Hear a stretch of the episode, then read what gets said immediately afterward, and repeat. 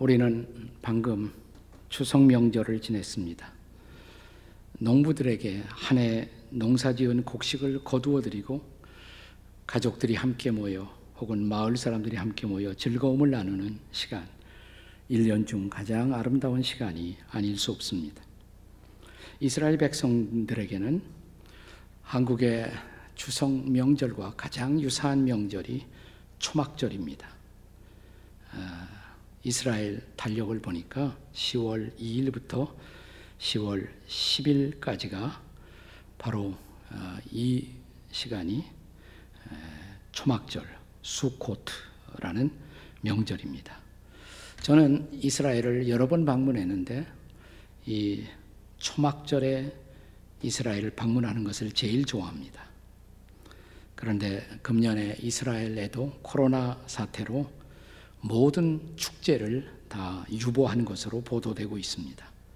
이스라엘 농사는 우리와 조금 달라서 작물에 따라 추수 시기가 다릅니다. 보통 밀과 보리는 4, 5, 6월까지. 그리고 포도 수확은 8월이나 9월. 제일 중요한 올리브 어, 열매 수확은 9월 중순부터 11월 중순까지 가 바로 수확의 계절입니다. 그 후에 잠시의 휴지기를 거쳐서 다음에 추수를 위한 파종 준비에 들어갑니다. 하지만 농사 짓는 농부들에게는 이때 중요한 걱정을 시작해야 합니다. 그것은 밭을 갈고 또 흙덩이를 깨뜨려 씨앗을 뿌려 다음해의 추수를 대비해야 한다는 것입니다. 그런데 이때 중요한 숙제가 있는데 지금 내가 농사 짓고 있는 이 땅이 너무 오래 묵어서 더 이상 씨를 뿌려도 열매를 맺지 못할 땅이 되지 않았는지 점검을 반드시 해보아야 합니다. 성경에서 묵은 땅은 종종 열매 맺지 못할 상태의 우리의 마음에 비유되기도 합니다. 예레미야 4장 3절과 4절을 보십시오. 여호와께서 유다와 예루살렘 사람에게 이와 같이 이르노라 너희 묵은 땅을 갈고 가시덤불에 파종하지 말라 유대인과 예루살렘 주민들아 너희는 스스로 할 일을 행하여 너희의 마음의 가죽을 베고 나 여호와께 속하라. 여기 단순한 기경이 아니라 땅의 기경이 아니라 마음의 기경을 명하고 계신 말씀입니다. 우리 마음이 말씀의 씨를 뿌려도 열매 맺지 못할 묵은 땅이 될 수도 있다는 것입니다.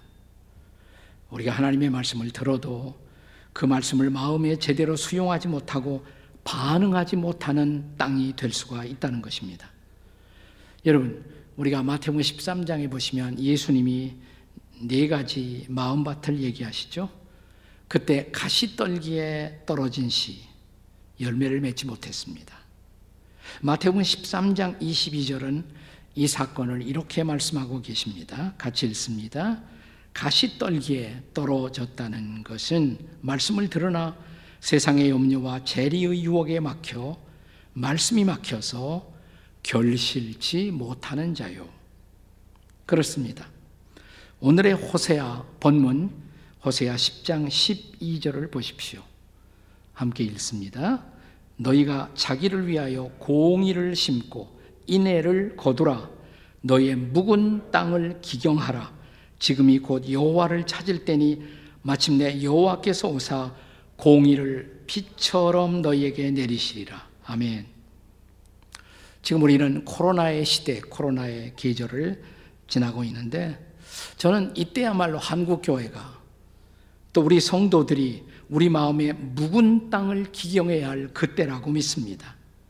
그렇다면 구체적으로 오늘의 본문 호세아 10장에서 선지자가 기경을 명하고 있는 우리들의 마음밭, 이 마음 속에 있는 죄들은 무엇일까요? 우리가 기경해야 할 마음의 죄들은 무엇인가? 그 첫째는 우상숭배의 죄입니다. 1절 말씀을 보겠습니다. 1절입니다. 시작. 이스라엘은 열매 맺는 무성한 포도나무라 그 열매가 많을수록 재단을 많게 하며 그 땅이 번영할수록 주상을 아름답게 하는도다. 조금 쉽게 이해할 수 있도록 메시지, 현대역 메시지 성경을 보시면 이렇게 되어 있습니다. 이스라엘은 한때 푸르게 우거진 포도나무였고 풍성한 열매를 맺었다. 그러나 수확이 풍성해지자 그만큼 예배가 난잡해졌다. 돈이 많아지자 자기들 형상대로 우상을 만드는 일에 돈을 쏟아부었다. 무슨 말입니까? 이스라엘이 하나님의 축복을 받고 번영하자마자 그들은 더 많은 우상신을 만들고 또 우상신을 만드는 일에 그들의 재정과 축복을 낭비했다는 것입니다. 저는 이것이 오늘날 소위 말하는 번영시가 그냥 예수 믿는 목적을 이 땅에서의 번영에만 그 초점을 두고 있는 번영신학의 결과물이라고 생각합니다. 자, 대부분 신앙생활의 결과로 물질적 번영과 물질적 축복을 구하던 사람들은 그런 축복을 받으면 하나님께 감사하고 찬양하는 것이 아니라 그 축복으로 자기를 위한 우상, 자기를 위한 신을 만들고 우상 숭배의 죄에 더 깊이 빠져 들어간다는 것입니다. 소위 오늘날의 서구 문명을 보십시오.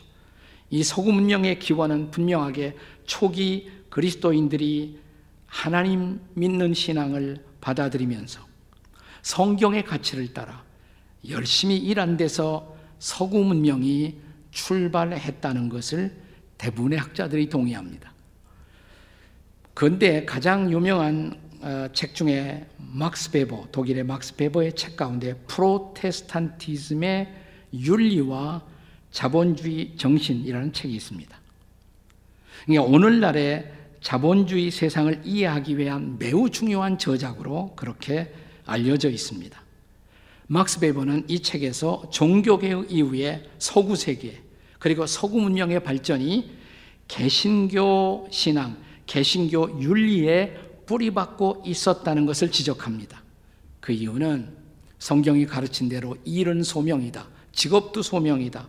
이것을 깨닫고 열심히 정직하게 일함으로써 생산물을 축적하여 문화를 누리게 된 것이 오늘의 자본주의의 동력이 되었다는 것입니다.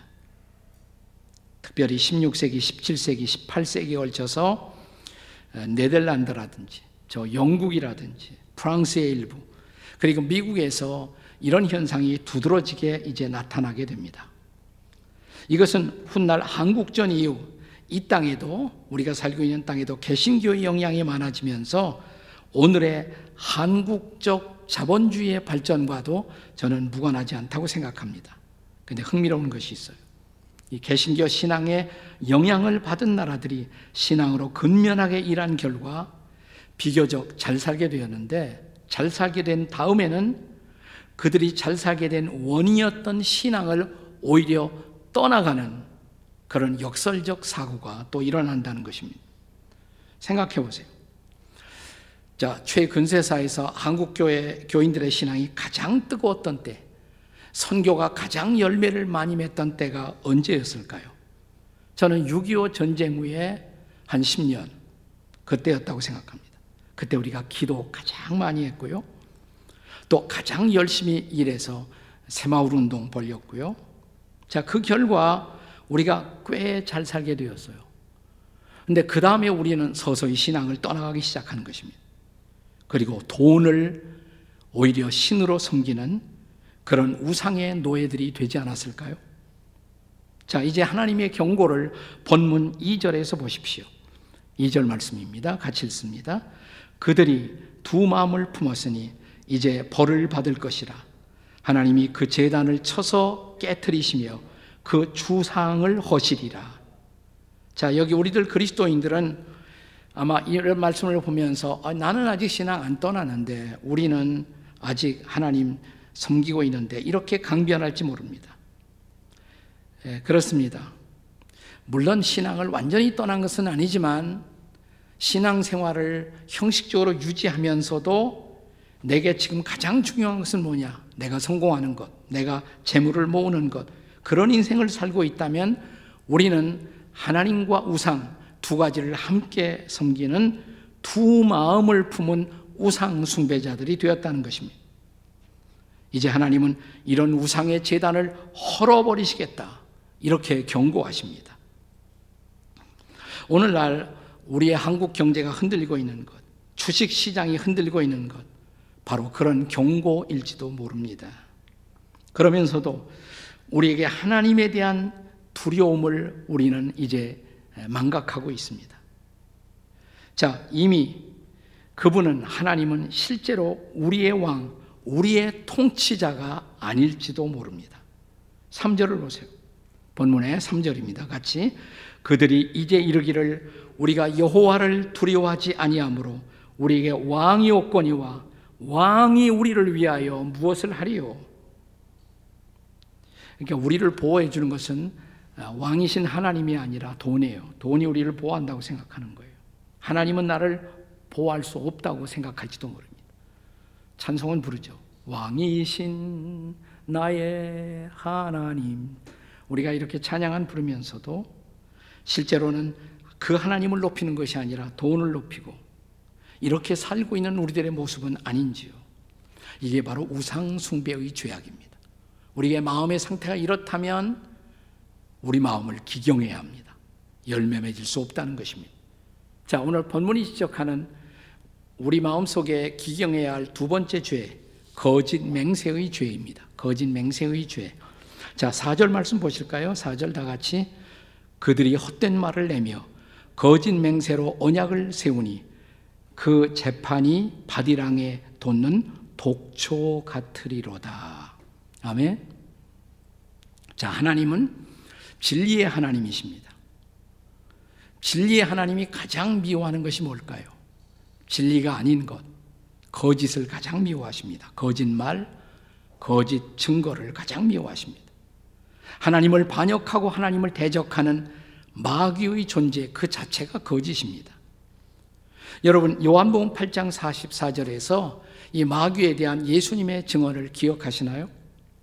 자, 여기 다 같이 너희는 너희 아비 마귀에게서 났으니 너희 아비의 욕심대로 너희도 행하고자 하느니라. 그는 처음부터 살인한 자요 진리가 그 속에 없으므로 진리에 서지 못하고 거짓을 말할 때마다 제 것으로 말하나니 이는 그가 거짓말쟁이요 거짓의 아비가 되었습니다. 마귀의 별명이 뭐예요? 거짓의 아버지. 우리가 아버지 옛날 학창 시절에 많이 공부하지 않았습니까? 무슨 교양의 아버지 하이든, 발명의 아버지 에디슨. 근데 거기에 이런 건 들어가야 돼요. 거짓의 아버지. 정답은 마귀, 사탄입니다. 저는 최근에 우리 사회를 지켜보면서 우리 사회에 가장 걱정되는 것이 뭐냐? 진실이 무너지고 있다는 것입니다. 거짓이 활개를 치고 있다는 것입니다. 특별히 법을 다루는 사람, 법적 지위가 혹은 법을 관리하는 높은 지위에 있는 사람들이 뭐 얼굴색도 변하지 않고 거짓말을 마음대로 하고 있다는 것입니다. 여러분, 한 나라의 법정이 신뢰받을 수 없다면 법을 집행하는 사람들을 우리가 믿을 수 없다면 그 사회의 공의는 이미 허물어진 것입니다. 그래서 호세아 선지자는 오늘 본문에서 거짓된 재판은 마치 밭이랑의 독초와 같다. 독초가 밭을 망친다 이 말이죠. 독초는 결국 밭 정체를 망칩니다. 거짓의 독초가 우리 사회를 망치는 것입니다. 거짓은 가정을 망치고, 거짓은 교회를 망치고, 거짓은 나라를 망치는 것입니다. 과거에 미국의 클린턴 대통령이 집권하던 그 시절에 소위 르윈스키, 모니카 르윈스키라는 이름을 가진 백악관 인턴과의 스캔들이 일어났을 때 한국 사람들은 온통 그 스캔들의 내용에 관심을 가는 것을 봤어요. 그런데 미국 현지의 관심은 그 스캔들 전체의 내용이 아니에요. 그 과정에 있어서 대통령인 클린턴이 거짓말을 했느냐 안 했느냐 아, 소위 위증을 했느냐 이것이 가장 커다란 법적인 이슈였습니다. 클린턴 대통령이 나중에 코너에 몰려 국민을 향한 고백, 연설을 하면서 자기가 도덕적으로 실수한 것은 사실이지만 그는 이 사건에 대해서는 위증한 일이 없고 또 모니카 르윈스키에게도 위증하라고 요구한 일이 없다고 말합니다. 그래서 빠져나왔어요. 여기 기독교 문화권과 비기독교 문화권의 차이가 있습니다. 한국이나 동양권에서는 거짓말이 큰 이슈가 안 돼요. 거짓말해도 그건 별거 아닌 것처럼 지나갑니다. 그러나 성경적 기독교의 영향을 받은 서구권에서는 가장 중요한 이슈가 바로 거짓말이에요. 거짓의 범죄인 것입니다. 오늘 호세아 선지자는 거짓 증거, 거짓 말을 독초를 대하듯 피해야 한다. 이렇게 말합니다. 거짓말이나 거짓 증언의 노예, 그 죄의 노예가 되지 말라고 말합니다. 10계명의 9계명은 아직도 유효합니다. 내 이웃에 대하여 거짓 증거하지 말라. 아멘. 자, 여기 오늘 본문이 우리의 마음 속에서 우리가 관리해야 할, 마음을 기경해야 할 세 번째 죄, 성적 부패와 폭력의 죄입니다. 성적 부패와 폭력의 죄. 구절 말씀을 함께 같이 읽습니다. 구절 같이 읽습니다. 이스라엘아, 네가 기부와 시대로부터 범죄하더니 지금까지 죄를 짓는구나. 그러나 범죄한 자손들에 대한 전쟁이 어찌 기부와에서 일어나지 않겠느냐? 좀 어렵죠. 자, 메시지 성경으로 읽습니다. 다 같이. 너희 죄는 기부와에서 처음 시작되었다. 오래전 차마 입에 담을 수 없는 충격적인 죄. 너는 계속 그 죄를 고집해 왔지만 이제 기부와에서 그 끝을 볼 것이다. 도대체 무슨 죄입니까? 우리가 구약 사사기 19장과 20장을 보시면 성적 타락과 그 다음에 살인적 폭력이 지배하던 장소, 그것이 기부하라는 곳이었어요. 여기에서 기상천외한 당시 사람들의 윤리적 타락이 자행되고 있습니다.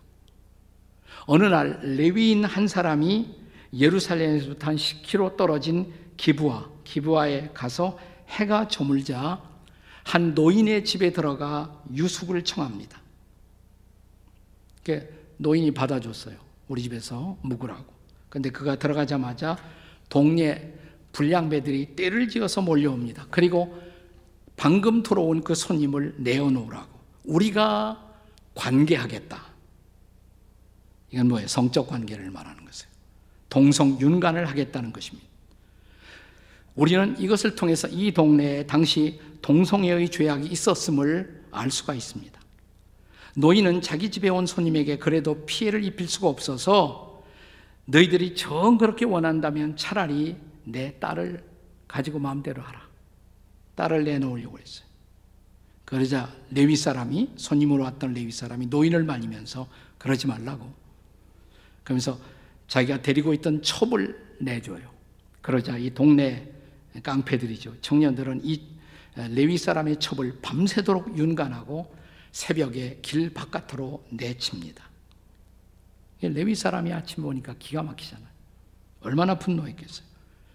그래서 죽은 목숨이 된 자기 첩의 시신을 이제 데리고 집에 와서 칼을 꺼내 갖고 이 여인의 시체를 열두 토막을 냅니다. 열두 토막을 내요. 그래 갖고 열두 토막이 된 시체를 열두 지파에 각각 보냈어요. 그리고 기부와 사람들이 기부와 사람은 베냐민 지파인데 베냐민 지파 기부와 사람들이 이런 만행을 저질렀다. 그것을 알립니다. 우리가 사사기 10장에 보면 이스라엘 나머지 11지파 그러니까 베냐민 지파를 빼놓은 11지파가 분노했죠. 동맹을 맺어요. 그리고 복수를 시작합니다. 그리고 기부하라는 성읍은 다 불타버리는 비극으로 역사가 막을 내립니다. 자, 본문 10절을 보십시오. 10절에 내가 원하는 때에 그들을 징계하리니 그들이 두 가지 죄에 걸릴 때에 만민이 모여서 그들을 치리라. 두 가지 죄 그랬어요. 이 두 가지 죄가 뭐예요? 성적 부패와 폭력의 죄인 것입니다. 이것이 바로 소돔이 망하고 그리고 기부화가 망하게 된 두 가지 죄였습니다.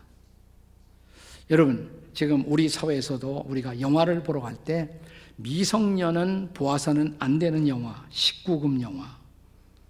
그 기준이 뭔지 아세요? 기준. 뭐 가지고 이거는 미성년자들은 보아서는 안 될 영화라고 그렇게 이제 판단을 하는가? 두 가지 판단 기준이 있어요.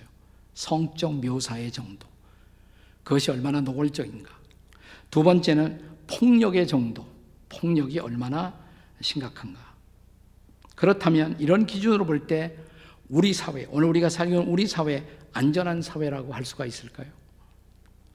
아니면 위험한 사회일까요? 성적인 부패를 즐기는 사회, 인간의 목숨이 지켜지지 못하고 폭력 앞에 쉽게 노출되는 사회, 지금 우리 사회의 안전도를 점검해 볼 필요가 있습니다. 지금 한국 기독교가 소위 국회 일각에서 제시하고 있는 포괄적 차별 금지법을 반대하고 있습니다. 왜 반대한 줄 아세요? 어, 차별을 금지한다는 sounds good, 좋은 소리 같아요. 그러나 이 법안에 동성애 합법화가 들어있는 것입니다. 죄를 법죄하는 것, 그것을 우리는 용납할 수가 없습니다. 그렇게 되면 이 나라는 미래가 없기 때문에 우리가 반대하는 것입니다. 자, 최근 우리는 소위 백령도 공무원이 북에 의해 무참하게 살해되어도 우리는 남북 화해라는 이름으로 이런 살인과 폭력을 그냥 적당히 지나가는 사회, 이것도 우려할 만한 우리 사회의 모습입니다. 성적 부패와 폭력을 용납하는 사회나 국가는 건강한 미래를 더 이상 기대할 수가 없기 때문입니다. 이제 결론적으로 다시 12절 말씀을 보십시오. 12절입니다. 같이 읽습니다. 너희가 자기를 위하여 공의를 심고 인애를 거두라. 너희 묵은 땅을 기경하라. 지금이 곧 여호와를 찾을 때니 마침내 여호와께서 오사 공의를 비같이 내리시리라. 아멘. 그렇습니다. 우리가 오늘의 불의, 오늘의 부패, 오늘의 타락에 흥분하지 못한다면 우리의 마음이 묵은 땅이 된 거예요. 우리의 마음이. 이제 우리 마음에 묵은 땅을 깨뜨리고 갈아 엎어야 할 때다. 이렇게 느껴지지 않으십니까? 그렇다면 철저하게 회개하고 철저하게 돌이켜야 합니다. 그리고 다시 하나님의 인애, 하나님의 사랑이 우리 마음에 임해서 우리 마음이 부드러워져야 합니다. 그렇습니다. 지금이야말로 우리 마음에 다시 부드러워진 그 마음에 하나님의 공의의 씨앗을 심고 인의 사랑의 씨앗을 심어야 할 때입니다. 그리고 성령의 비가 우리 마음에 내려야 합니다. 공의의 비가 다시 이 땅을 적셔야 합니다. 인애와 사랑의 탄비가 내려야 합니다. 그러면 우리가 살고 있는 이 땅은 춤추며 기경될 것입니다. 새 역사를 잉태하는 땅이 될 것입니다. 새 열매를 맺는 땅이 될 것입니다. 여러분, 이 우상숭배의 죄로 묵은 땅이 된 우리 마음, 거짓말의 죄로 묵은 땅이 된 우리 마음, 우리 마음에서 우상숭배의 죄를, 어, 거짓 증거의 죄를, 그리고 성적 부패와 폭력의 그 참혹한 모습을 즐기는 죄악들을 제거시켜 주시옵소서. 우리의 마음을 기경하여 주시옵소서. 이것이 오늘 저와 여러분의 기도가 될 수 있다면 비로소 우리는 새로운 내일의 희망을 말할 것입니다. 마음을 기경하는 오늘이 되시기를 주의 이름으로 축복합니다. 아멘.